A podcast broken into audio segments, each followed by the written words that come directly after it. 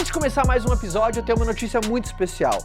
Está valendo a Black Week do Vence. Começou hoje a nossa Black Week. Pela primeira vez na história, o Vence participa de uma Black Friday com uma condição imperdível. Então clica aqui no link em algum lugar, QR Code desse vídeo, para você se inscrever agora no maior programa de vendas do Brasil.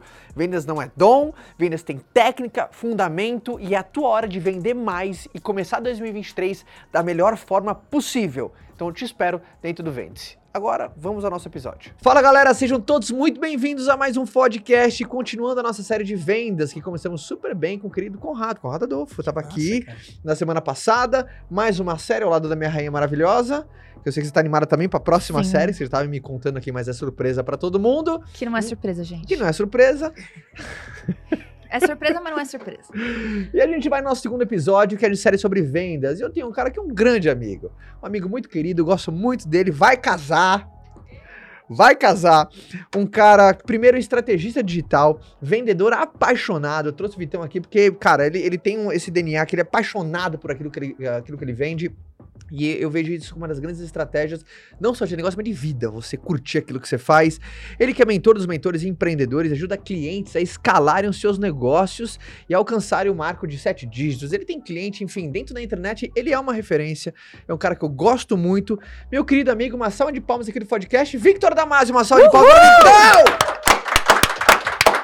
Você gostou? Você gosta? Gostou? Nossa, cara, ele apertou um botão aí e sai essa sonoplastia, né?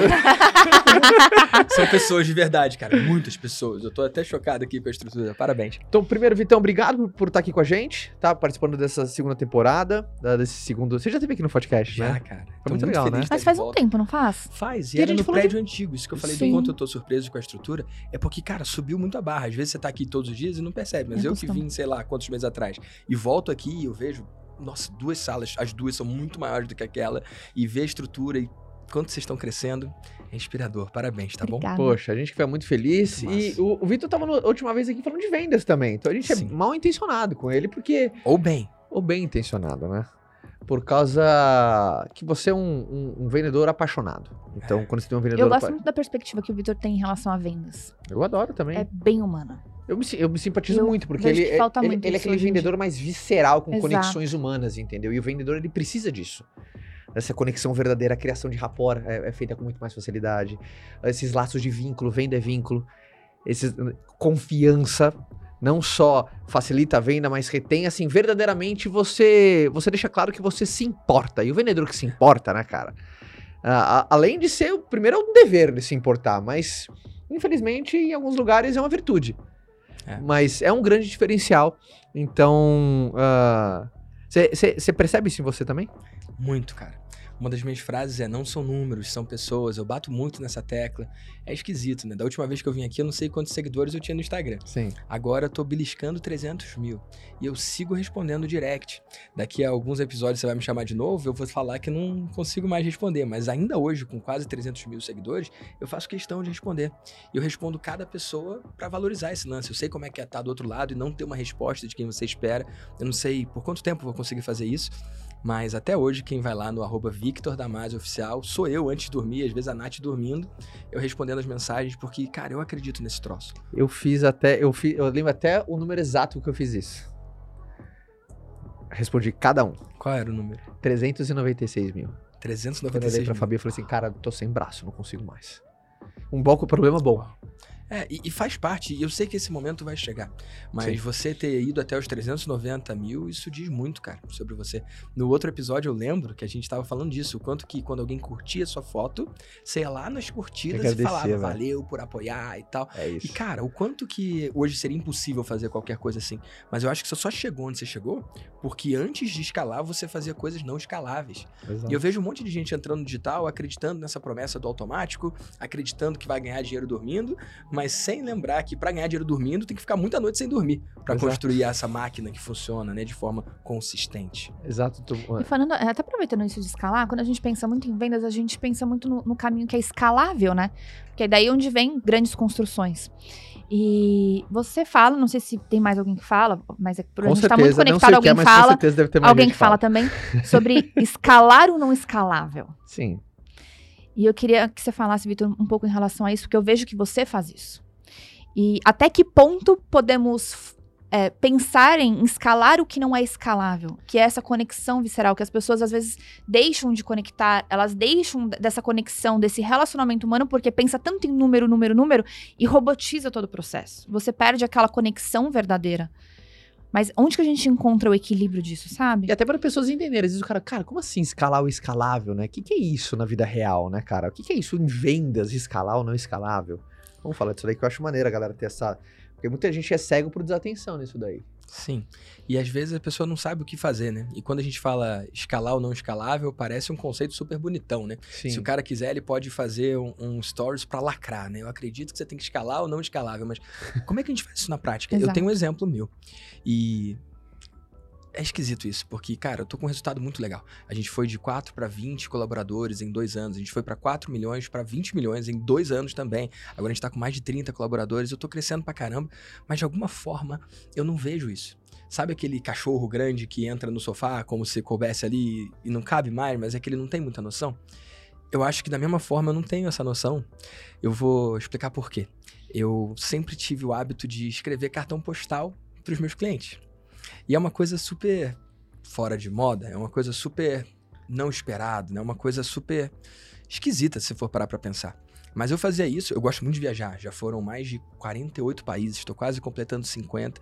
E quando eu fecho o cliente de ticket mais Obrigada, alto... você acabou de me dar uma ideia. É? Continua. Então Tá bom, anota aí. Botava uma sonoplastia assim. tchim. Cara, eu ia nesses países e quando eu fechava algum cliente do Mastermind ou da mentoria, eu escrevia um cartão desse lugar pra pessoa. Sabe? É um gesto, um carinho, um- um- uma coisa que não é escalável, mas, cara, que rola de fazer, né? E aí, tem um ano, eu tava nas Maldivas com a Nath, minha noiva, e, cara, era o último dia da coisa, último dia da viagem, e eu tinha um pack, assim, de cartão postal que eu tinha que escrever. E aí eu olhei aquele mar azul e olhei os cartões. Eu falei, eu não quero preencher cartão nenhum. O que eu quero é ir naquele mar azul ali. Foi o que veio na minha cabeça. Mas durou tipo dois segundos, três no máximo. Aí eu olhei pros cartões e falei, não, esses cartões são o que me permite estar aqui. Tipo, não tem o mar azul se não são os cartões. Mas por um momento, eu me perdi de mim por um momento, eu, eu não abençoei aquele momento, entendeu? Sim, por um sim. momento, eu falei, cara, eu não quero cartão nenhum. Dane-se, não, não tenho que mandar cartão pra ninguém. Ficou aquela conta. Uhum. Mas eu olhei o mar e eu tinha ficado, sei lá quantos dias naquele mar. E os cartões, cara, são um gesto. E, cara, eu gosto muito do lance do cartão, porque você manda o cartão e ele não chega na hora. Então é quase que você, sei lá, tipo um autoresponder, né? Que você programa pra sete dias depois que o cara se inscreve, ele recebe aquilo ali. Nossa, lembrei dele sete dias depois. Não, eu programei. O cartão postal é isso, cara. Só que analógico. Nossa, tive aqui também. Tá pago. Cara, eu acho isso tão poderoso porque eu viajo muito e faz parte do meu branding também, o lance da liberdade financeira, liberdade geográfica, liberdade de tempo. Então, quando eu tava lá, eu tava em lançamento do programa Vida de Mentor, que ensina a galera a criar mentoria, ser pago pelo seu conhecimento. E, cara, eu fiz um milhão em um dia, eu fiz múltiplos sete dígitos em sete dias. Foi o maior marco da minha vida criar aquele programa e foi em janeiro, quando eu tinha ido pra Dubai e depois Maldivas. Então, fazia sentido o cara, sei lá quantas semanas depois, porque dependendo do lugar demora muito, o cara recebeu um cartão das Maldivas, que foi onde ele me viu fazendo a live. Cara, um cartão falando, seja bem-vindo à sua vida de mentor. Sacou? Só que o que eu fazia antes com cinco cartões, eu tava fazendo, sei lá, com 50. Então, acho que isso tem a ver com escalar ou não escalável. Pra sempre eu vou conseguir escrever cartão? Não, Não. sei. Mas será que pra sempre eu não consigo que alguém do meu time, então, mande o cartão? Eu não quero abrir mão do cartão. Se um dia eu não puder eu fazer, eu quero que as pessoas continuem recebendo. Eu não sei até quando eu vou conseguir responder o direct individualmente, mas o dia que eu não conseguir mais, vai ter alguém do meu time pra responder. E aí vem um ponto muito importante quando o assunto é escala, que é o desapego, né? Sim. Eu fiz lá o Tony Robbins e lá eu aprendi o quanto que esse meu se importar, que sempre foi a minha marca, tava dodói, tava doentinho. Porque era um se importar que tava muito mais ligado à significância Uhum. do que à contribuição. Eu queria ser o bonzão.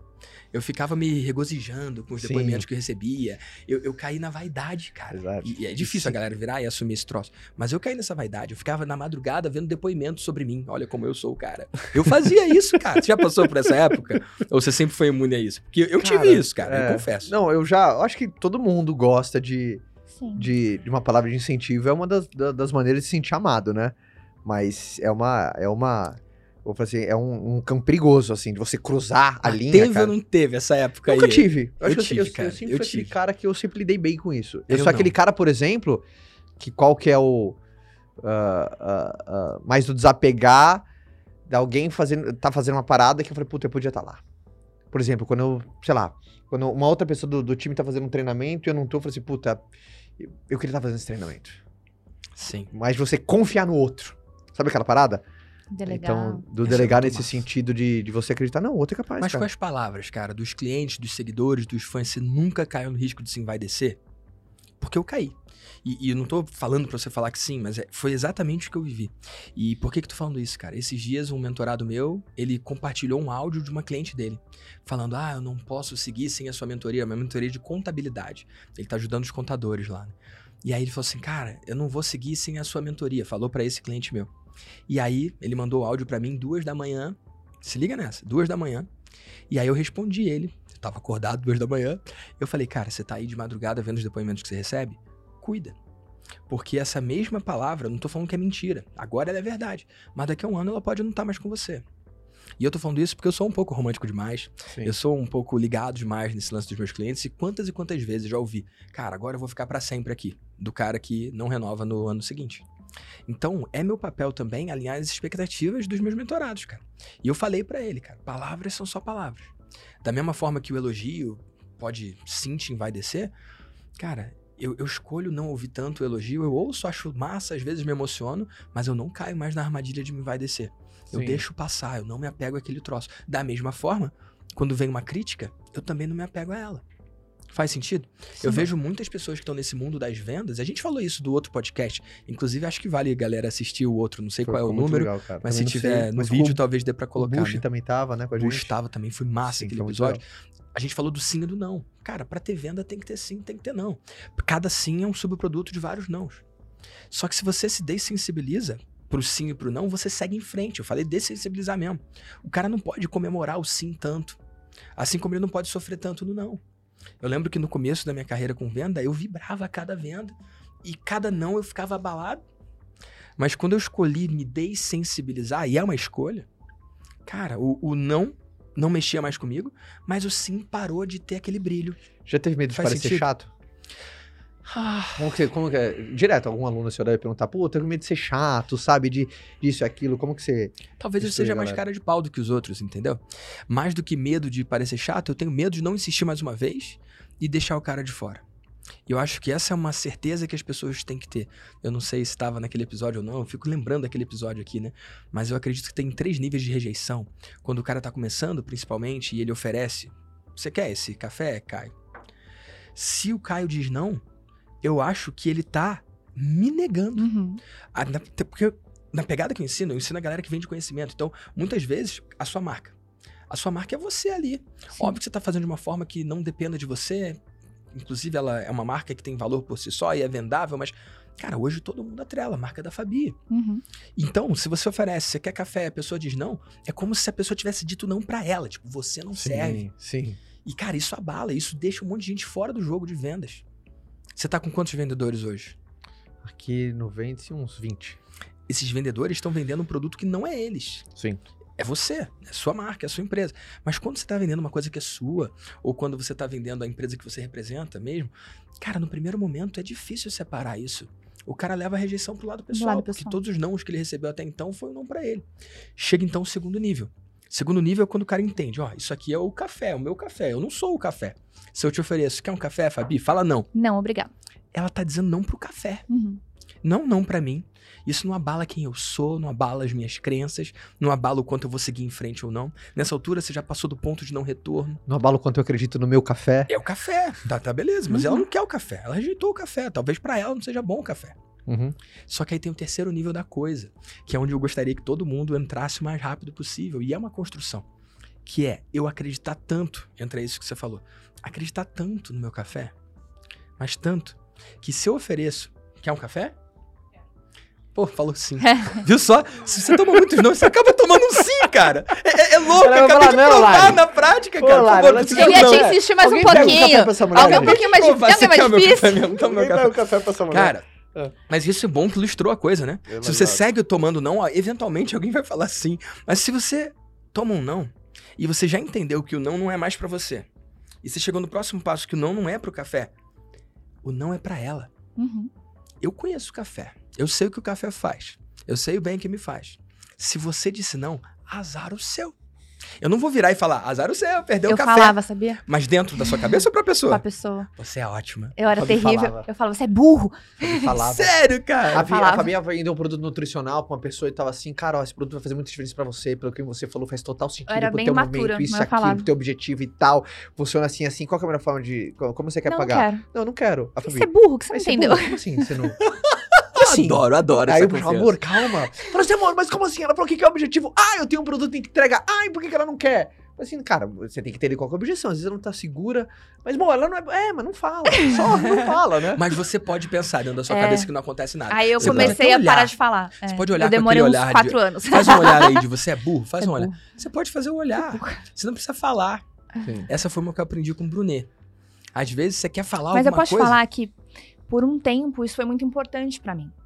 Porque eu nunca levei o não pro pessoal e eu nunca levei o não pro produto. Eu entendia que a pessoa tava falando não pra ela mesmo. Então, eu ter consciência disso me fez seguir, porque como eu não tinha técnica, eu não tinha técnica de venda, eu não sabia vender, eu não tinha habilidade, eu não tinha maturidade.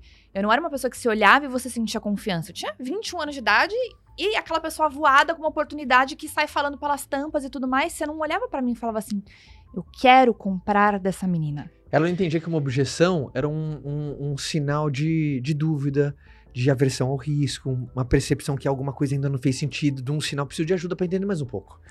Então, Então, ela, como ela eu pensava que a essa pessoa assim, percepção. você é burro, você não entendeu. Então era Cara, isso é ótimo, porque eu, eu colocava a culpa na pessoa.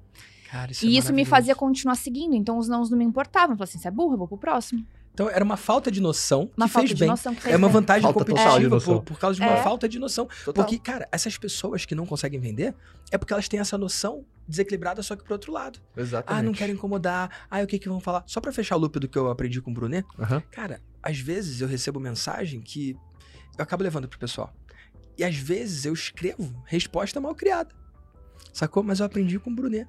Eu posso escrever a mensagem mal criada, selecionar tudo e deletar.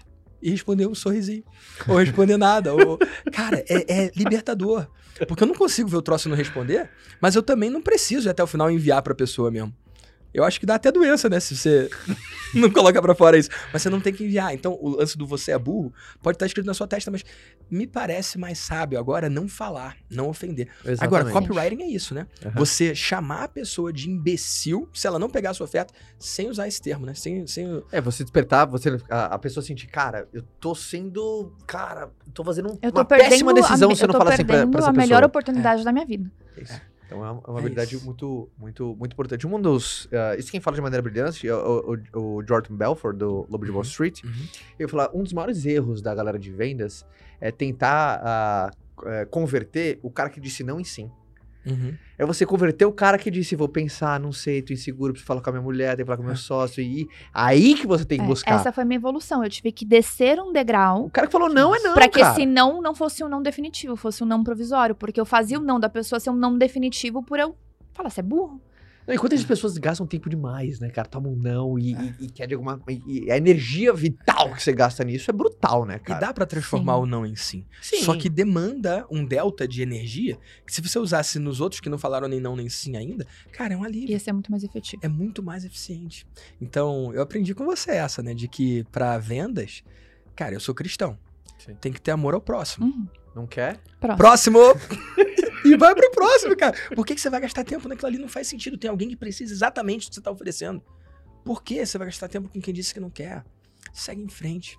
Eu acho que ter essa distinção é muito boa. Ou esse negócio de ter uma, uma visão alterada, que nem você falou, que você não tinha essa noção de que podia incomodar, você, você já Sim, veio sim. ligado no modo 3.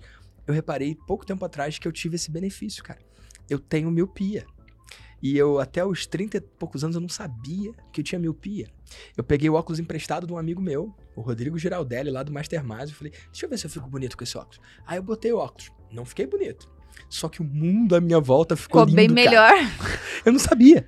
Eu não fazia ideia. Eu tava num shopping, eu, eu consegui ver o andar de baixo do shopping do outro lado da placa. Eu falei, meu Deus, pareceu um negócio de 4K, HD. Liga. Cara, loucura, eu não sabia. Então, por exemplo, a lua é linda. Sim. A vida inteira eu aprendi, a lua é linda. Eu olho pra lua e falava, a lua é linda, a lua é linda. Sempre achei a lua linda. Aí a galera tirava foto com o celular da lua e falava, nossa, não fica igual, né? Aí eu olhava o celular, eu olhava a lua, olhava o celular e falava, pessoal, é exigente. Porque o que eu via era muito parecido com aquela bola ali, entendeu? Uhum. Quando eu botei o óculos pela primeira vez e eu vi a lua, cara, pra mim foi um troço emocionante pra caramba. Hoje eu tenho operação, então eu- enxergo porque eu operei. Eu fiz lá LASIK, PRK, Sim, sim. CK.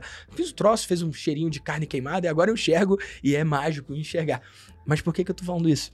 Quando eu comecei a palestrar, eu não enxergava. Até os 30 e poucos anos, eu achava que enxergava e não enxergava. Então tinha gente que falava assim: como é que você consegue palestrar? Inclusive, hoje dei uma palestra para 300 pessoas antes de vir aqui. Como é que você consegue palestrar para essas pessoas e ver os olhinhos dela em você? Você não fica nervoso? E eu falava: que olhinho, cara. tipo, aquela galera tá bem longe de mim. Tipo, eu via meio que um borrão, mas eu achava que aquilo era normal, entendeu? Sim. Eu lembro quando eu botei óculos, porque depois desse negócio eu botei óculos, e eu fui dar a primeira palestra de óculos, cara. Foi a primeira e única, porque depois eu tirei o óculos, porque é muito melhor sem ver as pessoas. Então, às vezes, quando a gente tem por alguma disfunção, ou no caso física, né, porque eu não enxergava, ou até uma questão de, de, de pensamento, crença, conjunto de valores, a gente vem com, com um parafuso a menos, às vezes, da noção. Cara, isso é uma vantagem louca. Todo mundo fala do cara que é meio cara de pau, né? Cara, eu acho que para vendas a pessoa tem que ser um pouco disso mesmo. E não tá muito, sei lá, não levar muito a sério o lance do não, o lance da rejeição. Um médico, ele quer ajudar alguém. Tipo, o cara tá tendo um ataque ali. Ele não tem que saber se o cara quer ou não, ele tem que ir lá e fazer o trabalho dele. Então, para vendas, para um profissional de vendas, o nosso papel é o quê? Oferecer. Sim. Se o cara vai dizer sim, vai comprar ou não, é com ele, mas, cara, o nosso papel é oferecer. Um, um dos atributos que a gente fala muito até no Vendas, que é o, o gestão das emoções, ele é, é- ele é muito intrínseco dentro de vendas, porque é um departamento onde ele busca o contato. Ele busca o confronto. Então, para buscar esse confronto, esse contato, se você não tem uma boa gestão das suas emoções, cara, é uma montanha russa de expectativa, ansiedade, frustração, agonia. Ai, tô com medo de. Putz, e se o cara falar não, e se falar isso, ele aquele. Então, vira uma montanha russa, por isso que o turnover em equipes comerciais é muito alto. Não, e esse e é legal. Porque se você olha uma equipe comercial, você volta depois de três anos, a probabilidade Outra de ter galera. girado tudo é impressionante, assim. É. Porque essa montanha russa, essa montanha russa, obviamente quando você aprende é uma coisa adrenalina maravilhosa, assim. Sim. Mas ele tem esse, esse atributo. Eu acho importante também aproveitar esse negócio do sim do não e a gente sair do lado emocional do sim do não e começar a não só racionalizar, mas quantificar. Porque quando você consegue metrificar os seus resultados, pô, eu falei com 50 pessoas, de 50 pessoas que eu falei, 5 compraram o meu produto. Uhum. E aí você começa a entender que existe uma lógica no, no caos. Uhum. Então, se eu falar com 100 pessoas, eu vou vender para 10 pessoas o meu produto, eu tô com uma margem de aproveitamento de 10%, então eu preciso bater tanto de meta. Então, será que eu preciso falar com 200 pessoas para conseguir atingir esse número de meta? E o problema é que hoje as pessoas ficam tão, ai, no emocional, é, leva vendas tanto no feeling, tanto no e não entende que é uma coisa completamente manipulável, que você consegue manipular vendas ao seu favor. Você pode usar os números ao seu favor, É. compensar nos números um monte de coisa que te falta. Nessa né? hora, a frase que você falou, não são números, são pessoas, e eu, eu, eu concordo número de legal, mas nessa hora você tem que ser um pouco mais frio. Porque aí voltam a ser números. Voltam a ser Sim. números. Os Sim. números, eles vão te manter mais no prumo. Tipo, Sim. bichão, não perde a cabeça. Segue, tá tudo bem com você. Ó, você tá dentro dos indicadores. Tá ótimo. Por exemplo, de cada 10 pessoas que você fala, você fechou dois. Você falou com três não fechou ninguém, calma, só. É. Ah, ah, Tem dois tipos de pessoas que não crescem. Aquela que faz errado e a que não fez o suficiente dar certa. Uhum. Tem gente que cresce, olha que tá fazendo tudo errado. Você não fez o suficiente do certo. Então tem uma, uma diferença, né? E essa hora é também importante se racionalizar. Não tô falando pra todo mundo ser mais frio, mas tem que ser um pouco também nessa hora de você tirar o caldeirão das emoções, porque senão você também. É, é igual no Instagram aqui. Se pegar o nosso, a gente consegue saber exatamente quantas pessoas. Ó, vou ver quantas pessoas de- me deixaram de, se- me de- eh, deixaram de me seguir essa semana. Quantas pessoas entraram lá no perfil com a carne e falaram, não quero mais acompanhar esse, esse cara. Deixa eu ver. Nos últimos sete dias, é, 15 mil pessoas deixaram de me seguir. Mas também 32 mil pessoas começaram a me seguir. Pra onde você vai olhar? Por onde você vai olhar? Se você falar assim, porra, 15 mil pessoas, você vê um. é, Cara, é um. Metade do estádio de futebol. Foi lá no meu perfil e falou assim: não quero mais. Não, tá que bom. É, até o cara maneirinho, legal, mas não quero agora. É, se você olhar pra isso é assustador. E quando eu comecei a fazer vendas por e-mail, e é uma coisa muito doida, né? Você usa e-mail muito bem, por sinal. Sim. E cara, as pessoas estão com mania de falar mal do e-mail. Ah, o e-mail morreu, o e-mail não funciona, eu não abro e-mail. Cara, eu vendo milhões por e-mail. E o pessoal fala, ah, mas o e-mail não abre, abre 10%. Mas quando você faz story, você tem 10% de views? Hum. Não tem. Não tem. Então o e-mail ele tem uma taxa de abertura maior do que as outras mídias, só que por algum motivo esquisito caiu na moda falar mal do troço. Eu acredito muito em vender por e-mail. E o que, que eu percebi? Eu media essa métrica aí de unsubscribes, né, que é quem sai. E no serviço de e-mail que eu usava, aparecia um gráfico ali, claramente os picos ali, né? E eu, meu Deus, o que, que eu falei? O que, que eu fiz aqui, né, para tanta gente sair? Aí eu ia ver, era uma mensagem de venda. E cara, vender é polarizar. E naquele dia que eu tive um pico de unsubscribe, um pico de gente saindo, eu ia olhar lá no Hotmart, que é o meu gateway de pagamento, era um pico de venda. Então, ao invés de me incomodar com um pico de gente saindo, eu passei a gostar daquele troço e pensar, como é que eu consigo fazer mais disso? Sim. Porque vender é polarizar. Então, quando você está polarizando, quem quer aquilo vai dizer sim e vai comprar. Mas para você criar essa polarização, é obrigatório, é o outro lado da mesma moeda. Que quem tá desalinhado ou não tá na mesma pegada, não tá na mesma vibe, vire pro outro lado. Então, se você perdeu esses 15 mil seguidores, provavelmente você polarizou tantos outros. Uma métrica é olhar quantos entraram, mas quando quem entrou talvez nem viu a coisa. Sim. Eu acho que a melhor métrica é ver quanto que você vendeu. Se você olhar o quanto que você faturou por unsubscribe, É legal você vai isso. querer que 150 saiam na semana que vem ao invés de Você 15. começa a ver o unsubscribe como um momento. É um presente. É um presente. É isso. E, vale dizer, isso é verdade se você acredita no que você vende. Se você acredita no que você vende e vender aquilo ali faz com que alguma pessoa se afaste, pois que se afaste. Eu prefiro que alguém se afaste por causa da minha verdade do que atrair alguém por causa de uma inverdade, de uma mentira. Então, se você tá fazendo o que você acredita, pois 15 mil é pouco. Tem mais gente pra sair. Dentro das suas métricas de Concordo. vendas, existe alguma taxa de conversão, algum número que você acredita ser saudável para quem está em casa saber metrificar se as vendas estão sendo efetivas ou se precisa ser melhorado o processo? Interessante você perguntar isso. Eu não sou o cara dos números. É, Em conversas pessoais, assim, com o Caio, eu divido o quanto que eu sou falho nisso. E eu tenho meu time para cuidar dessa parte, então eu não tenho um número para te dizer. Mas eu posso te falar qual é o número que eu olho, tudo bem? Uhum. Meu time olha um bando de número. Só que o que eu olho é retenção. Então eu tenho um programa de mentoria que está no ar há, sei lá, mais de oito anos agora. E nesse programa de mentoria, ele é perpétuo. Uhum. Cada dia a pessoa pode entrar, preencher a aplicação e entrar ou não no programa. Não é um programa que tem uma data para entrar ou que você você fecha as inscrições, Sim, você abre, você faz por cohorte, você faz por turmas, né? Lá não é a gente aberto. vende todo dia, mas a gente tem picos de matrícula. Sim, Mas sim. a gente, vende, a gente matricula aluno todo dia. Sim. Você matriculando todos os dias, o seu programa é com início, meio e fim ou ele é continuado? Começo, meio e fim. Com início, meio e fim. Sim. Então acaba. Quando chega no final, não necessariamente tem um próximo passo. Eu sei que você tem os eventos, né? Tem o house, tem al- algumas Sim. outras experiências legais, mas aquele programa ele acaba. A minha mentoria eu vendo seis meses que são continuados. Ao final ele pode, ou se faturou mais de 5 milhões, ir para o Mastermásio, ou se ele não faturou, ele pode renovar onde ele tá, ou ele pode sair. Então são três opções. Meu objetivo é que ele fique. Tem gente que fica dois ciclos, três ciclos, quatro ciclos, tem gente que tá no décimo segundo ciclo. Então a gente tá com muito tempo lá. Então o número que eu olho é esse. Todos os meses, fechou o mês, eu peço para eles me mandarem quantas pessoas saíram, quantas pessoas renovaram e quantas pessoas entraram. E eu busco que quem entre suplante, supere quem sai. E aí o delta é a renovação, né? O grupo vai crescendo na renovação. E aí tem a metáfora do balde. Quando você muda o seu negócio para recorrência, que foi uma decisão que eu tomei lá atrás, vendas continua sendo importante, sempre vai ser. Só que não vai ser o mais importante, porque mais importante é reter. Quando você faz vendas, você que domina os seus números, você entende de CAC. CAC, gente, pega esse termo. CAC é custo de aquisição por cliente. Então, quanto custa para sua empresa adquirir um novo cliente do Vendes? Quanto custa para esmerar? Falei Uhum. certo? Esmera. Esmera. Desculpe. Não- Esse Quanto H pega todo Esmera? mundo. é pra mostrar que eu sei que tem H. Esmera. Quanto custa pra Esmera fazer a venda de uma primeira joia? Então você vai pegar a sua verba de marketing, quanto que você gastou, e também com equipe, pessoal, hora homem, né? Tudo isso Uhum. entra na conta. E aí vê o quanto que você pagou para cada cliente novo. Talvez você se espante, você que está em casa fazendo essa conta pela primeira vez, que talvez no primeiro cliente você perca dinheiro, Sim. na primeira transação. Só que a pessoa que compra uma joia, ela tem muito mais chance de comprar uma Uma segunda. segunda. Uhum. E quando ela comprar a segunda, você não teve uma nova verba de marketing, talvez uma verba menor de remarketing, de reativação ali, mas chances são que como o CAC está pago, o custo de aquisição daquele cliente já foi, a margem de lucro que você vai ter na segunda transação e a partir da segunda, ela é infinitamente maior. Então o que, que eu vejo no mercado digital, principalmente? A galera é obcecada com diminuir o valor do lead.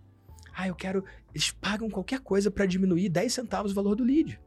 E que pra mim isso é uma imbecilidade. Sim, Porque eles não estão olhando pra recorrência. exato. Tem cliente que tá comigo no oitavo ano, no nono ano. Quanto que eu paguei no lead desse cara? Não interessa. É porque, porque, é. virtualmente não interessa quanto eu paguei nesse lead. Não, e, e, e venda, se a pessoa não perde, se ela, se, ela, se ela perdeu o horizonte, eu chamo, ela liga um modo hunter e esquece o farmer.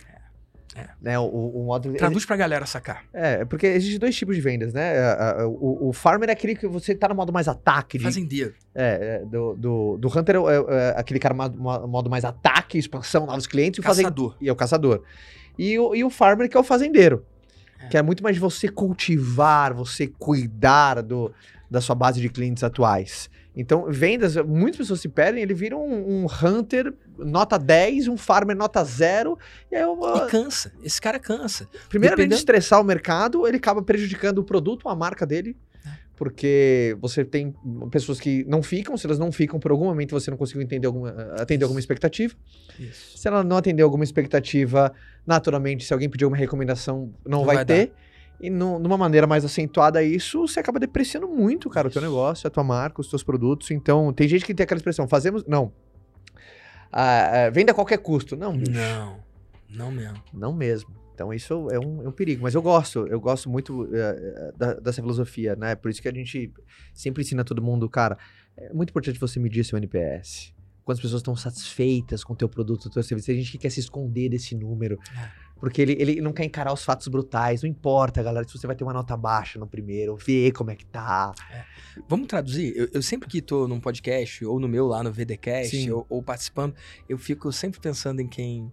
Tem galera que tá voando e tá ouvindo tudo que a gente tá que, falando, que é tá amarradão, mas, né? mas tem a galera que Que nessa não hora ideia. deu uma travadinha. É, NPS é Net Promote Score. Qual que é o índice de satisfação? Quanto que um, um- cliente, se eu recomendaria o teu produto ou serviço para um familiar ou um amigo? Eles já viram essa pergunta com certeza. Já compraram de alguma empresa, inclusive da sua, Sim. e aí no final fala de 1 a 10, ou de 0 a 10, sei lá, quanto que você indicaria pra alguém. E aí Uhum. clica num número ali, né? Você clica e você dava sua nota. E o NPS ele vai de menos 100 a mais 100. Que é um cálculo de os promotores, eh, menos os extratores, e desconsidera os neutros. É. E, e aí você tem uma nota do seu NPS. E qual que é a grande função de qualquer tipo de gestor comercial? É fazer essa nota crescer. Significa essa nota crescendo, pessoas mais felizes, É. mais diferença que você tá fazendo, Mais fácil vender. mais fácil fica a venda. Aquela, a, a tua musculatura da venda passiva, que pessoas vindo até você por recomendação. Vitor, fiquei sabendo de você, uma amiga falou que bacana, como é que funciona o teu serviço? Isso aumenta muito mais. Então, geralmente, toda empresa que tem uma musculatura passiva muito forte, é geralmente que tem um NPS muito alto. É, muito difícil uma, uma- uma empresa com uma venda passiva alto e NPS baixo. Não existe. Então, você olhar para esses É indicadores. um indicador muito bom, né? muito bom, cara. E ele foi posicionado no mercado, saiu um livro sobre isso, como a pergunta perfeita, né? É. Como a, a uma pergunta que você tem que fazer para seus clientes para saber tudo como está acontecendo na sua empresa. Eu vou fazer um contraponto aqui. Os puristas do marketing podem se chatear com o que eu vou falar, mas é a minha visão, eu até quero saber a sua. Mano, Posso correr o risco de ser visto como iletrado ou qualquer coisa assim, porque essa métrica ela tá consolidada no mercado, o NPS. E todo mundo que fala disso, só de você saber seu NPS você já tá muito na frente de quem você não sabe. Mas eu tenho um pé atrás com esse troço. Porque a pergunta é, de 1 a 10 ou de 0 a 10, sei lá, quanto você recomendaria, quanto disposto você estaria para recomendar alguém a fazer negócio com a gente ou comprar o mesmo programa que você? E aí o cara marca 10. Mas ele não indicou para ninguém. hum, Pegou? sim. Uhum. Então, sei lá se tem um nome pra isso, mas eu chamaria de NPS 2.0, que é o que eu ensino pros meus alunos. O doidão lá marcou 10, marcou 9, o próximo e-mail tem que ser. Então indica. então indica. Sabe por quê? tá rindo, mas. Sim. Cara, Mas pra é. mim, cliente satisfeito faz três coisas. Não é NPS, não. Cliente satisfeito faz três coisas. Cliente satisfeito dá depoimento. Eu peço, eu pedi o teu lado, vida Sim, de mentor. sim. Pedi duas vezes ainda. Pedi e falei, faz outro. Não pedi? Você Pedi. podia falar não. Cliente satisfeito dá depoimento, acabou, não tem essa história. Cliente satisfeito indica pros outros. Não é marcar 10, eu indicaria. Dane-se que você indicaria, cara. Então indica aí. E três, cliente satisfeito compra de novo. Senão não é tão satisfeito assim. E às vezes eu falo com algum mentorado ele fala: hum, meus clientes são muito satisfeitos. Eu falei, é, são muito satisfeitos. É, o NPS é altíssimo. Eu Entendi. Mas eles estão indicando mesmo? Não, eles não indicam porque eles são muito reservados. Eles são muito na dele, são, é um público de elite. Eles não, não indicam, não recomendam, não adianta. Eu Falei, tá, mas depoimento, eles deixam. Ah, não, depoimento não. Eles não aparecem em vídeo. Meu cliente, ele é muito reservado. Ele nunca vai fazer um vídeo recomendando o meu negócio. Tá, mas então ele compra o próximo passo? Ele vai no seu próximo evento? Ele compra de novo de você? Não. Eu, em uma vez só, numa tacada só, eu resolvo Resolve todos os tudo. problemas do cara. Eu falei, cara, tá mentindo. E esse cara tá delusional. Ele, ele tá se iludindo, porra. O cliente dele não tá nada satisfeito, não, cara. E ele tá criando uma ilusão, tá alimentando uma ilusão que só vai levar ele pro buraco. Vamos falar a verdade aqui, cara. É verdade. Eu, eu, eu, eu- que eu acredito do fundo do coração é que as pessoas transferem a responsabilidade quase que 100% para alguns atributos. Por exemplo, o cara que é, não pede recomendação, ele tá transferindo toda a responsabilidade para o NPS. Ou como seja, aquele negócio ele tem que fazer a tua parte. Isso. Então, cara, o teu NPS, se o cara tirou 10, não significa que só porque ele tirou 10, amanhã ele vai acordar às 6 da manhã, gravar três vídeos pra você, Não falando vai. quanto você é maravilhoso. Você tem que fazer a sua parte, cara. Isso. E quantas pessoas que o, o cliente dá 10 e escreve assim: adorei o produto, amei o serviço, isso mudou a minha vida. E o cara não vai lá pedir um depoimento para um cliente que tá Isso. altamente Mas sabe satisfeito. por que tá acontecendo Então a isso? pessoa não faz a parte. É que nem uma coisa que eu acredito, divulgo, sou fã, produto bom não se vende sozinho. Por quê? Qu- Quando a pessoa acredita que produto bom. Ah, eu não preciso. Não, eu, meu produto se vende sozinho, cara. Eu não preciso fazer. Eu só entrego. Uma das maiores mentiras da indústria de venda direta, né? Do mundo! Se o produto tivesse rodinha, ele sozinho ia lá e ia ser vendido na Do casa das mundo! pessoas. Não, significa que um bom produto não te, não te ajuda a vender muito mais, mais Com fácil e certeza. melhor. Mas não é sozinho. Mas ele, você não pode transferir a tua responsabilidade, o teu dever, pro teu produto, porra. Sim.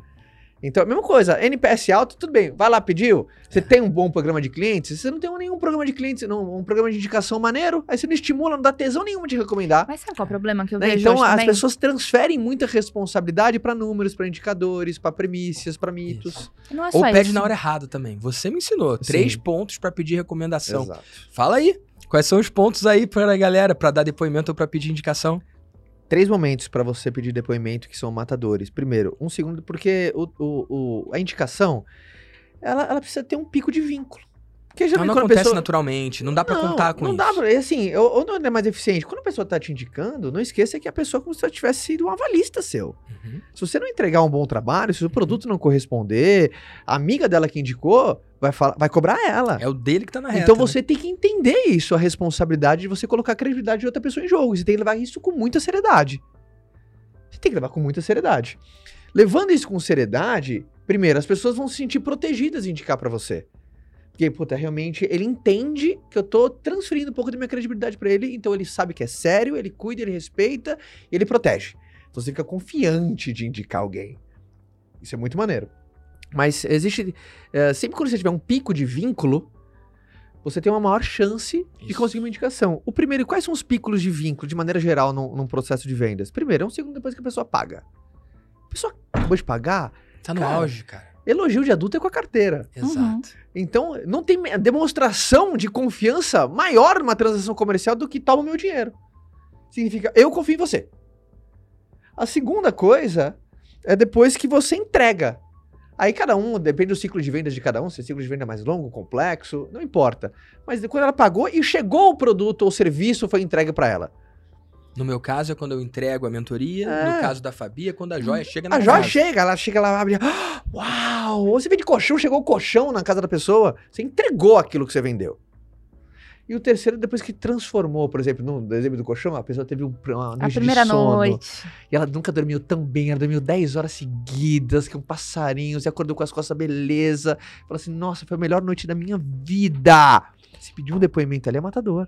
Pois é. Porque é um segundo depois que você paga, depois que você entrega, depois que você transforma. Ela tá vivendo a transformação, então ela tá no auge e é a hora de fazer uma troca. Então, podemos falar do seu negócio agora, Fabi? Podemos. Então, você tem quando a pessoa compra a joia. Ali Uhum. ela tá propensa, então, a uma indicação, um depoimento por causa do processo de compra que foi bom. Quando chega na casa, eu sei todo o cuidado que você tem com a caixinha, a Nath tem joia de lá, mas quando você faz ali, você pode ter um comando ali. Ou, ou ter um cupom para dar pra amiga, ou, ou um hashtag, alguma coisa, um, algum código que ela possa compartilhar. Só que tem um outro momento que você não tá explorando ainda, eu acho. Que foi esse que o Caio falou, que quando acontece a transformação. Então, o que, que você pode fazer hoje na sua rede social? Perguntar para as meninas que têm joia da Esmera como foi a primeira noite usando a joia. O primeiro jantar, o primeiro baile, o primeiro que quer que seja. Para elas contarem essas histórias. Porque você vai ter essas primeiras histórias já datadas, né? Há um Uhum. ano atrás foi assim. Elas vão lembrar e vão falar disso. Mas o mais importante não é isso. É para as próximas. Para quando elas chegarem você já deixar elas atentas. Cara, me conta como você vai se sentir quando você usar essa joia pela primeira vez. Marca lá o hashtag minha primeira esmera e eu vou compartilhar as melhores histórias. Nesse momento, você está fazendo com que ela queira fazer um publi para você. Você está instalando na cabeça dela que aquele é o momento de lembrar de você. E mais do que isso, você está criando uma relação sensorial ali do uso da joia. Sim. Tá trazendo atenção, você está cuidando de uma das coisas mais importantes, que é a presença. Você está trazendo a presença da sua cliente para aquele momento, para aquela Sim. interação com a sua marca, com a sua joia. E pra fortalecer isso nela também, né? Total. Porque quando você fala, você fortalece isso em você. A pessoa vende pra ela mesma. Isso. Ela vende pra ela mesma. Dá de para ser- fazer isso aí, não, Não, dá? Sim, não Além de fácil. ser muito maneiro, né? Você. A gente recebe bastante depoimento, mas é aquela coisa, a gente recebe e guarda pra gente, né? É. Então, Deixa o mundo saber. é. Quais são dores clássicas que você vê em alguém de venda? Esses erros. Que você vê nos seus alunos, por exemplo, erros clássicos, assim. Esse, né, do- dos três níveis de Tá. rejeição, acho que é muito importante. O segundo é não ter um método claro. Sim. E o terceiro. Frank Kern, que é um dos meus mentores, ele fala que o empreendedor é o cara que, quando descobre uma coisa que funciona e que dá resultado, ele larga e faz qualquer outra coisa depois. Como se tivesse essa vontade eterna de descobrir e desvendar a coisa. Eu acredito que muito do meu resultado, desses milhões acumulados nos anos, dezenas de milhões, se deu pelo fato de eu não me cansar.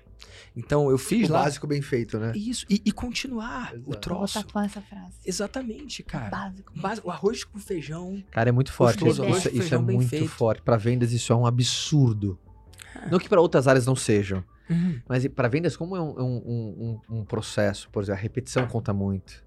É. Então é. o- quando eu falo básico bem feito, né? Por exemplo, então não fala assim, um campeão de vendas, ele não faz nada de, de milagroso. Ele Não é extraordinário. nada extraordinário. Ele só faz o básico bem feito com mais excelência e frequência. Isso.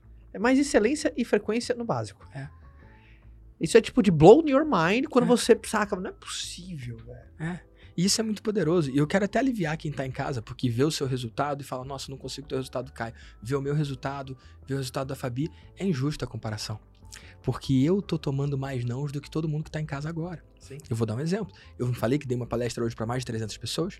Eu não falei que no meu Instagram eu tenho mais de quase 300 mil seguidores. Cara, todos os dias eu tô vendendo, eu tô tomando um monte de não. Esse podcast tá com quantos assinantes? Quantos lá no YouTube?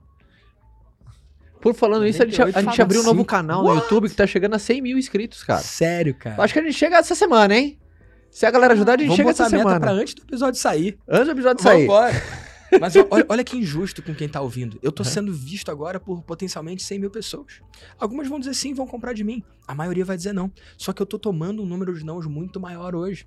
Aí o cara tá em casa fazendo, sei lá, cinco contatos por dia e acha que vai ter o meu resultado, o seu resultado, o resultado da Fabi. Não vai. Porque não tá se expondo o suficiente, não tá tomando não o suficiente. Eu acho que as redes sociais e, e usar esse mecanismo não é mais uma questão de diferencial. Antigamente era um diferencial. Ah, esse tem site. Não era isso? Sim. Cara, agora não pre- não precisa de site. Pode ser lá no Instagram, agora o TikTok, né? Eu tenho que aprender a usar aquele troço, inclusive. Mas hoje qualquer pessoa pode ter um canal do YouTube. E não é mais um diferencial. É tipo o mínimo. Tá errado se você não tá fazendo. Em qualquer área que esteja. Então, você quer um erro? É o cara descobrir um troço que funciona. E ao invés de repetir pra sempre aquele troço, fazer qualquer outra coisa. Eu curto rock and roll. Minha banda favorita é Dream Theater. É uma banda de rock progressivo. Então toca muito, eu hein? toco guitarra, eu gosto Toca muito. Mas uma banda que a galera conhece, Guns N' Roses. Uhum. Sim, Você curte? curto. Curte. Você vai no show, você não quer ouvir a música do CD novo, nem sei se você tem CD Você novo. quer as Eu quero clássicas ouvir Sweet. Shadow né? Mine. Eu Nossa. quero ouvir a música que eu sei cantar, que eu tô Exato. junto, que eu sei cada nota. E se com as músicas é assim, se quando você vai num musical, você quer ver o fantasma da ópera, você tá esperando cada nota ali. Cara, por que aqui com vendas, por que com empreendedorismo tem um monte de gente refém da novidade? Cara, quando os meus alunos falam, e aí, o que, que tem de novo? Eu falo, calma, jovem. Tá escrito lá em Eclesiastes, não tem nada de novo. Tá tudo escrito já. Eu sou o cara que trago essa visão sem o hype. Tem um cara lá na gringa que faz sem um hack, evento sem o hackzinho. sem o hackzinho, sem o macete do botão, sem o hype de estar de tá na pilha, sabe? Eu sou o cara do enfadonho muitas vezes. Eu sou o cara dos princípios. Eu lembro do básico que funciona, do arroz com feijão bem feito. Tem um cara lá da gringa, o cara é bom, sou cliente dele, conheço ele pessoalmente. Ele tem um evento que é um dos maiores eventos de marketing do mundo. E o mote dele, eu discordo. O mote dele vem pelo medo. A que é chamada mote? do evento. A, a chamada, o, o gancho, o, a headline dele. Tá. Ele todo ano lota o evento dele com a seguinte chamada: Tudo que você sabia sobre marketing mudou. Novamente. E, cara, do ponto de vista da superfície, é verdade, mudou. Era o Instagram, agora vai ser o TikTok. Tipo, já foi o Orkut, lembra? Uhum. Mas será que mudou a base? Será que mudou o princípio, que é gerar valor, Só mudou que é se importar, que é cuidar? Então, quando você ensina no nível que eu ensino, que é o nível de princípio, foi mal, cara, nada mudou. Mas se você quer vender pra galera que tem um nível de consciência baixo, a galera que tá ligada no medo, na escassez, bota lá uma headline, tudo mudou e você vai ficar de fora. Eu não vendo assim. Se você vai ver lá no meu evento, Deimásio, você vai ver lá o evento para quem vive ou quer viver dos seus negócios digitais. Cadê a promessa? Eu vou na contramão do que o marketing diz que tem que fazer. Promessa específica, um, um ganho específico, mensurável. Não. Se você vive ou quer viver dos seus negócios digitais, esse é o seu evento. E aí quem vai lá? O cara que não tá à procura de um milagre, o cara que não tá desesperado. Gosto. Eu, eu tenho uma abordagem de vendas que, que eu sou intencional, cara. Eu vou lá até ele dar o não. Mas ao mesmo tempo eu falei, se esse é um valor que você tem que se desfazer de um bem físico, pegar algum tipo de empréstimo ou que vai atrapalhar o seu fluxo de caixa, cara, deixa pra depois, eu vou estar aqui ano que vem. Tô na turma 9 do Vida de Mentor. Tem gente que acompanhou a turma 1, não pôde entrar, a turma 2, a turma 3, a turma 4, e agora na turma 9 veio. Eu não tenho pressa. Nada de errado com a abordagem de falar, vai, porque agora vai mudar a sua vida. Eu só não tenho tanta coragem assim. Porque para cada uma pessoa que tem de fato a vida transformada, quantos eu pilharia que daria um passo maior do que a perna e se arrependeriam? Para mim isso é muito caro. Eu sou o cara do longo prazo. E eu não tenho pressa, não. Então, Sim. quando a pessoa não pode, eu ofereço um passo menor. Tá aí o advento do downsell. É uma coisa que todo mundo devia fazer. Você vende um café, você vende, sei lá, um, um pacote de café. E a pessoa diz não, você fala, tá, mas você quer então um cafezinho pra provar? E aí você vende um passo menor. Eu tenho programa de 100 mil, tenho programa de 30 mil, tem programa de mil, tem programa de 5 mil. Eu aprendi a oferecer primeiro as pedras grandes, depois as pedras pequenas. Então, quando eu conheço alguém, contraste, price juxtaposition, ancoragem de preço, sim. Mas eu primeiro, então, ofereço o programa de 30. Se o cara diz não, eu falo, então vamos dar um passo menor? Aí eu ofereço de 5. Se ele diz não, ainda assim eu ofereço de 12, de 97 reais por E mês. você ter essa leitura de realmente você tá fazendo a função do vendedor, que é você é, ser um. Ah, você ah, realmente. Porque o vendedor ele tem uma. uma, é uma ele, ele, ele faz uma função híbrida naquele momento de ser um consultor. Total. Porque quantas pessoas que vendem. Uma cagada é você vender aquilo que lhe interessa. Cagada monstruosa. Você vender aquilo que lhe interessa. Aquele, você vai vender um produto que naquele mês você sabe que a tua comissão tá dobrada. Ou você vai vender um produto que, puta, tá te sobrando no estoque. Não é melhor, porque você sabe que não é melhor pro cara, mas, porra, tem muito no meu estoque vai vencer mês que vem. O cara entrou ali, velho. Ele já ele perdeu tudo que significa vendas. Porque você colocou você em primeiro plano. Em vendas, você não, não significa que você não tem que estar no plano. Há uma diferença entre você estar no primeiro plano e você não estar no plano. Mas você perde a referência, que é- você tem que estar balizado pelo outro. Você não pode estar balizado por você. Isso. Quantas vezes a gente repudia quando às vezes um bancão vem empurrar uma parada pra gente que vai, porra, mas eu nem preciso disso, velho. Tem nada a ver. Tem nada a ver comigo. E você tem uma repulsa, assim. Quantas pessoas que oferecem ah, ah, te enxergando com uma nota de 100? É. É um E até terror vende, isso. Até vende, mas vende uma vez só. Eu acredito que vender é servir. Eu acredito que vender é sobre o outro. E se Tem você venda tem, que sai muito visão- cara, né? Pois Sabe que eu é. tava falando Tem com o Caio? muito cara pra quem vendeu, velho. Sim. Esses dias a gente foi na casa do meu tio e ele mora ali perto da Sabará. E aí a gente passou na Sabará e ali na Sabará Eu tem. vou fazer uma cara de quem entendeu. Ali na Sabará, né? Sabe onde é Eu sou Sabará? paulista, Não. não faço a menor ideia do que que é o Sabará. Zona Sul. Mas beleza. Ah, Zona Sul, Zona agora sim. Sul. E é uma avenida que tem um monte de comércio. Um monte de comércio. E são aqueles pequenos comércios das portinhas pequenininhas. E a gente tá parando no farol e aí tinha uma senhora, que deve ser a dona do comércio, parada na porta e batendo o maior papo com alguma cliente, que já deve ser cliente dela há muito tempo, que passa ali e tudo mais. E eu falo assim, dentro de São Paulo, é uma coisa que não é uma referência muito comum aqui na zona que a gente tá, tipo assim, Faria Lima, Vila Olímpia. Às vezes você vai, talvez, Brás ainda seja muito comum, cidades do interior, mas onde tem grande expansão de cidade, esse conceito de comerciante, sabe, que senta, que conversa, que se relaciona, isso se, importa, né? perdeu. Isso se perdeu muito. E eu tava falando pro Caio disso, de como que a gente poderia. Eu fiquei pensando, que forma que a gente pode ensinar as pessoas a, a não perder isso que um comerciante tem muito. Porque hoje eu vejo as pessoas assim, mandam mensagem, ai, é, eu abri um Instagram de loja, pensando principalmente nas pessoas que são menores, né? Não falando de grandes empresários que tem uma máquina de vendas por trás. O fundamento vai ser sempre o mesmo. Mas aquelas pessoas. Não, mas olha que Com as interessante. pessoas agora numa Black Friday vão fazer uma puta campanha de vendas pra tudo produto encalhado. Vai vender um monte, mas vai machucar quem acreditou no dia anterior e pagou o preço cheio, né? Aí também Mas- eu, eu vai vender um monte de produto tá encalhado, isso, aquilo, vai fazer, vai forçar alguém é a fazer só o que não quer pra comprar aquilo que não precisa no momento que não era adequado. As pessoas que têm empresas maiores, talvez elas, elas tenham um pouco de mais discernimento, de saber avaliar o que é importante. Discordo. Talvez tenham um pouco mais de processo. Discordo. Mas que caceta, não deixa de nem eu difícil aqui. falar. Eu tô adorando ver esse negócio aqui. Dá uma voadora na tua cara. Tá. Porque eu acompanho muito perfil, muitas mulheres me escrevem que abriu o pequeno comércio, que abriu o pequeno negócio. E aí, o que, que elas acham? Que é postar uma foto no Instagram, abrir um arroba no Instagram, e o, o negócio vai se vender. E aí a pessoa me manda mensagem, me ajuda, Fabi, eu não sei o que eu faço, meu, meu, não tô conseguindo vender. A pessoa... Opa, eu tô. Aí, vendeu. Deu, deu pra captar? Apitou. Não sei se saiu o barulho aqui do tchim, acabei de fazer uma venda aqui. Então, quando você não tem esses processos claros, e hoje com a facilidade da internet, que é óbvio que é muito positivo, mas por um lado as pessoas que não sabem utilizar se perdem justamente nessa ilusão de achar que é simplesmente eu colocar, abrir um Instagram, colocar uma foto lá, colocar meu produto lá e pronto, a mágica tá feita, as coisas vão se vender, aperta um botão e as coisas acontecem. E você perdeu toda aquela parte de um comerciante, uma parte de relacionamento, a parte de se importar, de você saber entender o que a pessoa quer, vender solução, vender o que ela precisa, pra você poder gerar fidelização, poder gerar recompra.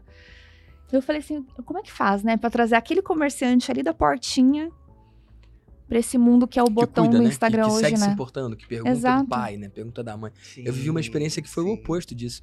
E, cara, não, não sei se é perigoso fazer Vai, isso que eu vou você fazer. agora de novo. Desculpa. Vocês querem Pode que eu deixe continuar. vocês aí? Cara, eu fui no Mercadão, né? Mercadão é um ponto turístico aqui de São Paulo. Tô aquele conhecendo san- São Paulo. sanduíche de mortadela. De fala, mortadela, né? boladão, tem um negócio é Nossa, nem fala que eu tô com Eu já fui fome. era muito Lá, 12 lá é surreal. E aí eu cheguei lá e tem o cara da fruta. Na verdade, tem várias barracas de fruta, então não tô falando de uma barraca em especial, tudo Sim. bem? E aí eles oferecem fruta, mas é um negócio quase ostensivo. Toma uma fruta aí, sabe? Tá bom, deixa eu provar esse morango com tâmara. E, Uhum. cara, vale dizer que o morango com tâmara é muito bom. E eu comi aquele troço, nossa, é realmente muito bom. E aí eu sentei, eu almocei ali perto, e eu fiquei do lado de uma barraca de fruta, vendo o movimento. Vendo como esses caras se comportam. E, e eles realmente são muito ostensivos ali pra dar a fruta pra pessoa, né? E aí depois eles vão caminhando com a pessoa, mas, cara, não é uma parada agradável. Não é uma coisa gostosa, não, não é acolhedor. É, é bem ostensivo mesmo, sabe? Só que eu fiquei de olho. E, e quando eles tentavam abordagem que falhavam, eles olhavam em volta e eu tava olhando pra eles. E a gente criou um rapport ali. Tipo, hum, eu tô vendo, né? É e tal. E eu torcendo pros caras ao mesmo tempo, né? E aí depois eu fui conversar com os caras. E, cara, a gente comprou fruta, tá? E saiu caro pra caramba. Tipo, é muito caro. Já comprou. o, cara, o cara tá ali falando. tá ligado, então. Da fruta lá de 800 reais. 800 800 reais! reais. E o cara falou isso. Meu irmão, é fruta, cara. É fruta. E o cara falou assim, cara, já aconteceu de eu fazer venda de 1.800 reais, 900 reais, 800 reais. E aí ele falou uma frase que Mas mexeu saiu muito alguma comigo. polêmica assim em algum lugar? Ah, É, isso... tipo, comprou 10 laranjas, saiu 800 reais. E, e é Sim, assim, 10 cara, laranjas, Caio, 800 é reais. assim. Dá uma googlada, tá tendo essa parada. É real, é real isso. E aí o cara virou e falou pra mim uma coisa que me marcou muito. Ele falou, eu vendo 800 reais de fruta, até vendo 800 reais de fruta pra ele, mas esse cara não volta. Olha isso. E aí tem toda a crítica dessa coisa, né? O quanto que esses caras estão enganando ou se estão gerando valor. E eu até quero fazer aqui um adendo, porque eu conversando com esse cara, eu entendi qual é a visão dele.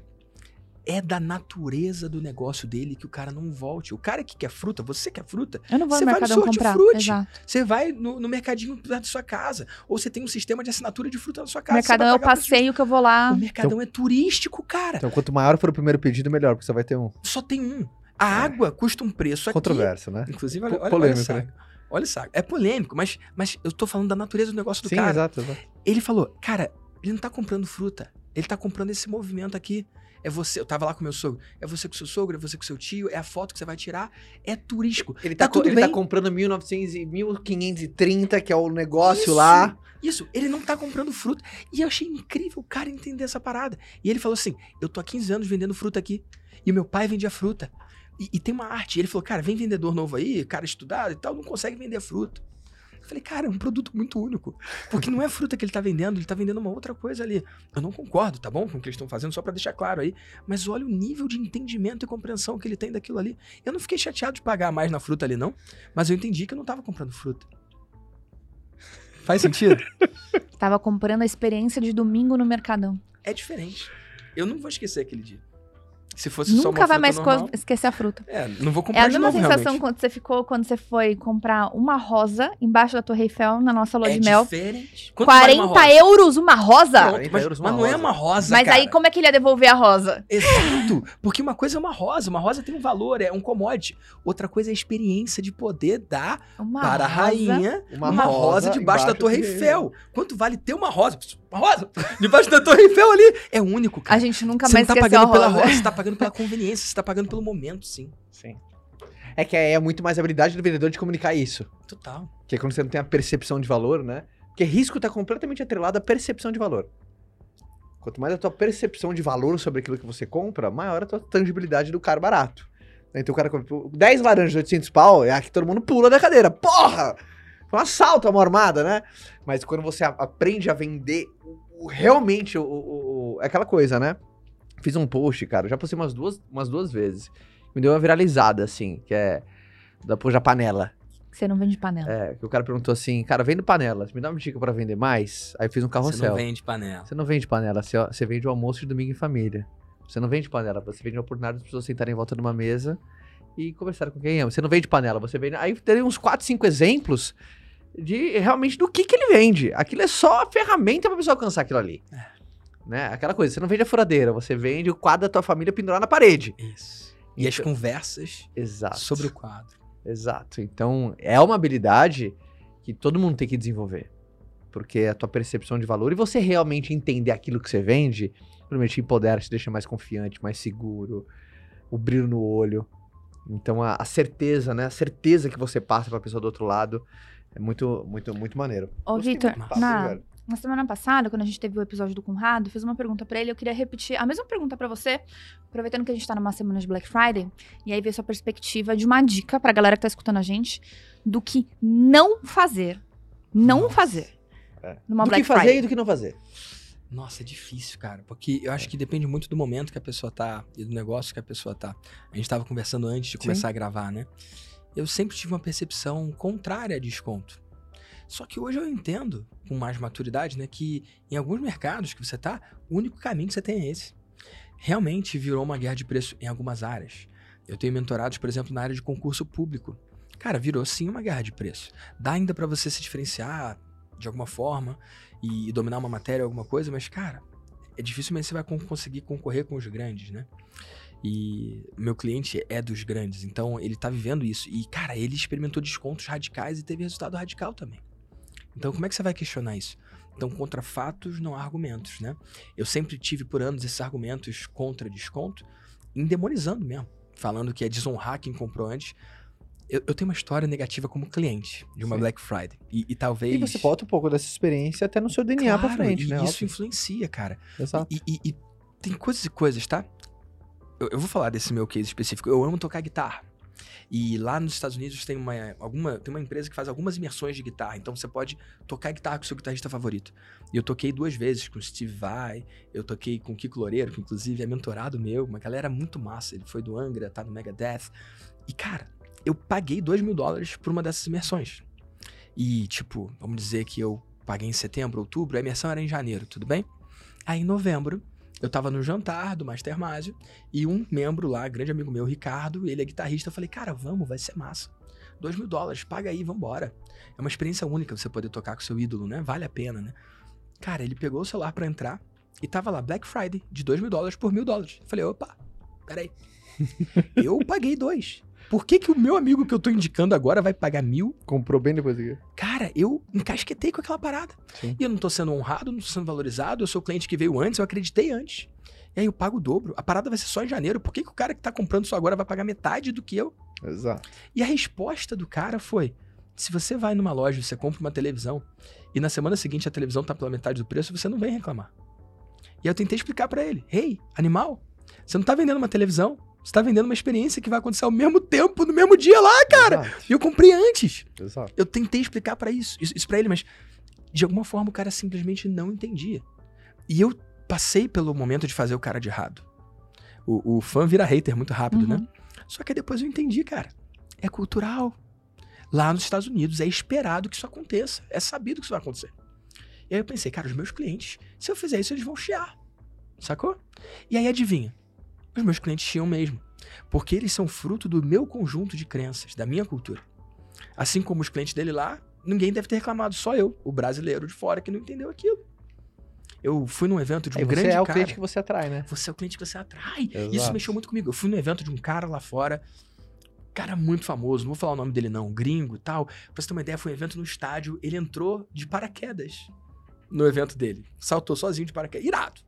E aí ele abriu o evento falando, isso aqui é sobre vendas, então eu vou começar vendendo. Cara, eu achei muito maneiro. Ele falou assim: quem aqui tem capacidade financeira, é o tomador de decisão na sua casa e conhece minimamente os produtos, está disposto a fazer uma compra agora, se fizer sentido. Aí a galera levantou a mão, aí o cara foi ali e ele fez uma venda. Ele falou: Ó, eu tenho aqui minha universidade, custa 10 mil dólares. Quem aqui pagou 10 mil dólares? Um monte de gente tinha pago 10 mil dólares, então é verdade.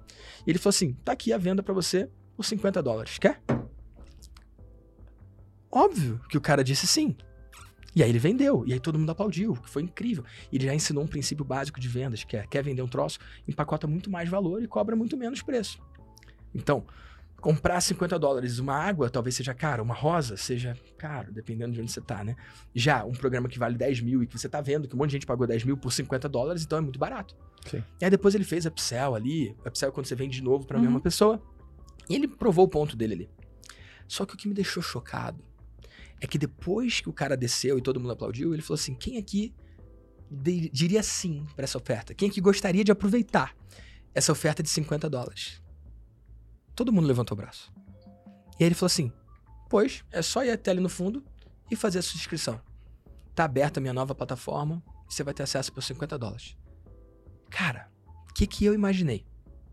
Quem pagou 10 mil dólares ia ficar puto. Vai dar ruim esse troço, cara. Vai dar ruim, vai dar ruim, vai dar ruim. Porque eu vi muita gente que levantou o braço nos 10 mil dólares. Vai dar ruim. Beleza? Eu falei, esse cara errou, tá errado, isso tá errado. Pra mim isso tá errado, muito errado. E aí na volta, indo pro almoço ali, saindo do evento, eu encontrei um brasileiro, irmão de um cliente meu. E eu falei, e essa parada dos 10 mil dólares, maluco? Ele, é, eu viu, viu. Eu paguei os 10 mil dólares. Eu falei, sério? Ele, sério, então é verdade mesmo? É verdade mesmo. Eu falei, você não ficou bolado dele vender por 50, não? Sabe qual foi a resposta dele? Eu não. Tive acesso muito antes, já tive muito resultado com aquilo ali, pra mim já tá pago. Se ele vai vender por 50, por 10, por 100, eu não tô nem aí, eu já tive meu resultado. É, que no final das contas você. Caio, pra mim, Exato. cara, pra mim, foi a lição do evento. Eu falei, eu sou cheio de coisa com o meu cliente. Sim. E Você aí tava- eu atraio ele tá quem no é extremo, assim. você tava no outro, né? Isso, mas não tá errado. Exato. Ele exato. tem o jeito dele, a cultura dele, a pegada dele. Eu tenho a minha. Eu sou o cara de honrar. Cara, o Mastermind antes de ser 100 mil era 80. O cara que entrou 80 continua pagando 80. Antes de ser 80 era 70. O cara que entrou 70 continua pagando 70. Seis anos depois, sei lá, antes era 50. O cara continua pagando 50. E, e eu honro isso. Eu não sou obrigado. É um carinho, é algo a mais. É uma estratégia de retenção também. A mentoria de 25, que vai pra 30 agora. Antes era 20, antes era 18, antes era 15, antes era 12. Tem gente que ainda paga 12. O cara que tá no 12 ciclo, o Igor, ele paga 12. Então eu tenho esse apreço, esse cuidado, esse zelo, esse carinho. Eu chamo de honrar os primeiros. Mas me trouxe até aqui. Mas até que ponto não é uma prisão que me impede de chegar na escala mesmo? Exato. Tá entendendo? Uhum. Exato, a grande sabedoria da vida é você encontrar um meio termo entre dois extremos. Isso. Um, um extremo a gente sabe, isso é comprovado em vendas, que tem gente que utiliza, ah, ah, se utilizar de maneira errada, o desconto vira um entorpecente, vira uma droga, uma cocaína pro teu cliente. E você vicia ele num tão ponto tão grande, tão grande, que você não consegue fazer ele se mover se não seja pela cocaína. Isso. Você educa ele mal. Você educa ele mal. Desconto cria comportamentos. Então cria, o cara cria um comportamento predatório com a tua marca. Ele só sabe comprar com cocaína, entre Isso. aspas, tá? Esse- essa analogia do desconto. Ah, só que tem gente que, pelo outro lado, não usa competitividade. Eu até tava dando um exemplo da Wiser, né? Uhum. Ah, ah, o grupo Wiser vem com um, um- um- na Black Friday com um voucher de 120 reais. Que é no, no valor inteiro da, da, da, da, da matrícula, dá 7% de desconto. O próprio o Vendizer tem um voucher, você até gostou, é bonito, né? Voucher, né? Voucher não é desconto. É, né? 500, O efeito é o mesmo. 500 reais, que deve dar uns 13% Mas você não de fala desconto. de 500. É você um fala voucher, voucher é um de voucher de 300. Mas já muda a percepção do É, cliente. porque a gente tá né? educando, porque a nós não somos da cocaína. Mas não significa que a gente não tem em momentos de ser mais competitivo quando o mundo tá criando-se uma cultura de você meio que se. meio que. No é, momento de reconhecer quem se programou para um momento. É. Sabe? Você que se programou para estar aqui, eu reconheço teu esforço. É. Então tá aqui. Então um voucher que dá. Sabe de quem você é? Então. A Wiser vendeu, ano passado vendeu 50% a mais. Um voucher de 7%. Então, ou seja, Não dá gosto- ignorar, né? eu gosto do encontro das, das águas. Eu, eu gosto de fugir das extremidades. Eu concordo muito que nem você. Eu sou aquele cara que ficaria, puta, cara, não. É, competitivo, mas pra mim cruza. E não existe certo e errado. Tem muito. Mas a cultura que você quer gerar. Né? A cultura que você quer gerar e o cliente que você quer atrair. Isso. Então, no final das contas, o cliente que você atrai, a cultura que você gera. Eu vou Ah, fazer Black Friday esse ano, pela primeira é, vez. Maneiro, cara. Mas eu maneiro. resisti ao, ao lance do desconto, não sei no que, que vai dar, porque se eu só abraçasse o lance do desconto, talvez fosse mais poderoso, porque essa é a narrativa do mundo, né? Sim. Eu escolhi fazer uma coisa diferente, eu escolhi vender um dia de mentoria, porque eu nunca fiz isso separado. Então o cara só pode comprar os seis meses. Pela primeira vez, o cara vai poder pagar mil reais e fazer uma mentoria comigo. Se o cara no encontro ali não conseguir fazer a pergunta, porque tem mais gente inscrita, eu vou mandar um áudio com a resposta para ele. E eu vou chamar isso de teste de QI. É um teste de capacidade cognitiva do cara, se ele consegue tirar valor da minha forma de ensinar. Legal. Se ele não consegue, ele já entendeu que os mil reais valeram a pena para ele parar de me seguir, Inclusive, um test drive. Se ele vê valor, ele pode usar Uhum. esse mesmo valor que ele pagou como crédito para entrar nos outros programas. Como é que faz pra Muito galera que tá mais pertinho de você, Vitão? Aquele que tá chegando.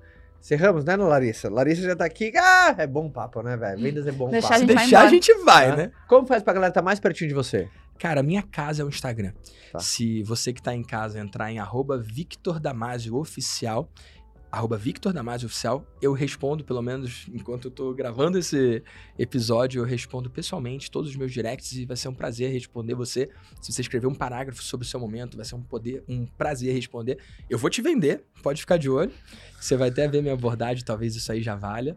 Eu tô também no Spotify, no YouTube com o meu canal.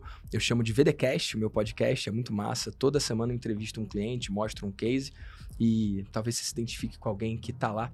E é isso, o lugar, minha casa é o Instagram, arroba Victor Damasio Oficial. Animal.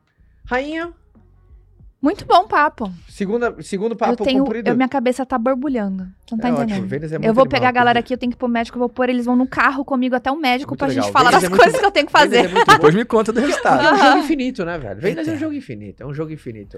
Larissa, algum recado final pra todo mundo? Lembrando pra você se inscrever no canal e divulgue o canal. Vamos bater logo esses 100 mil inscritos no novo canal do podcast no YouTube. E lembra de seguir nas redes sociais pra você ver os cortes, agenda. Viu como o Vitão é maneiro aqui, o cara todo deixa bacana, bonitão, sorrisão gostoso. O Vitão é um cara muito 10.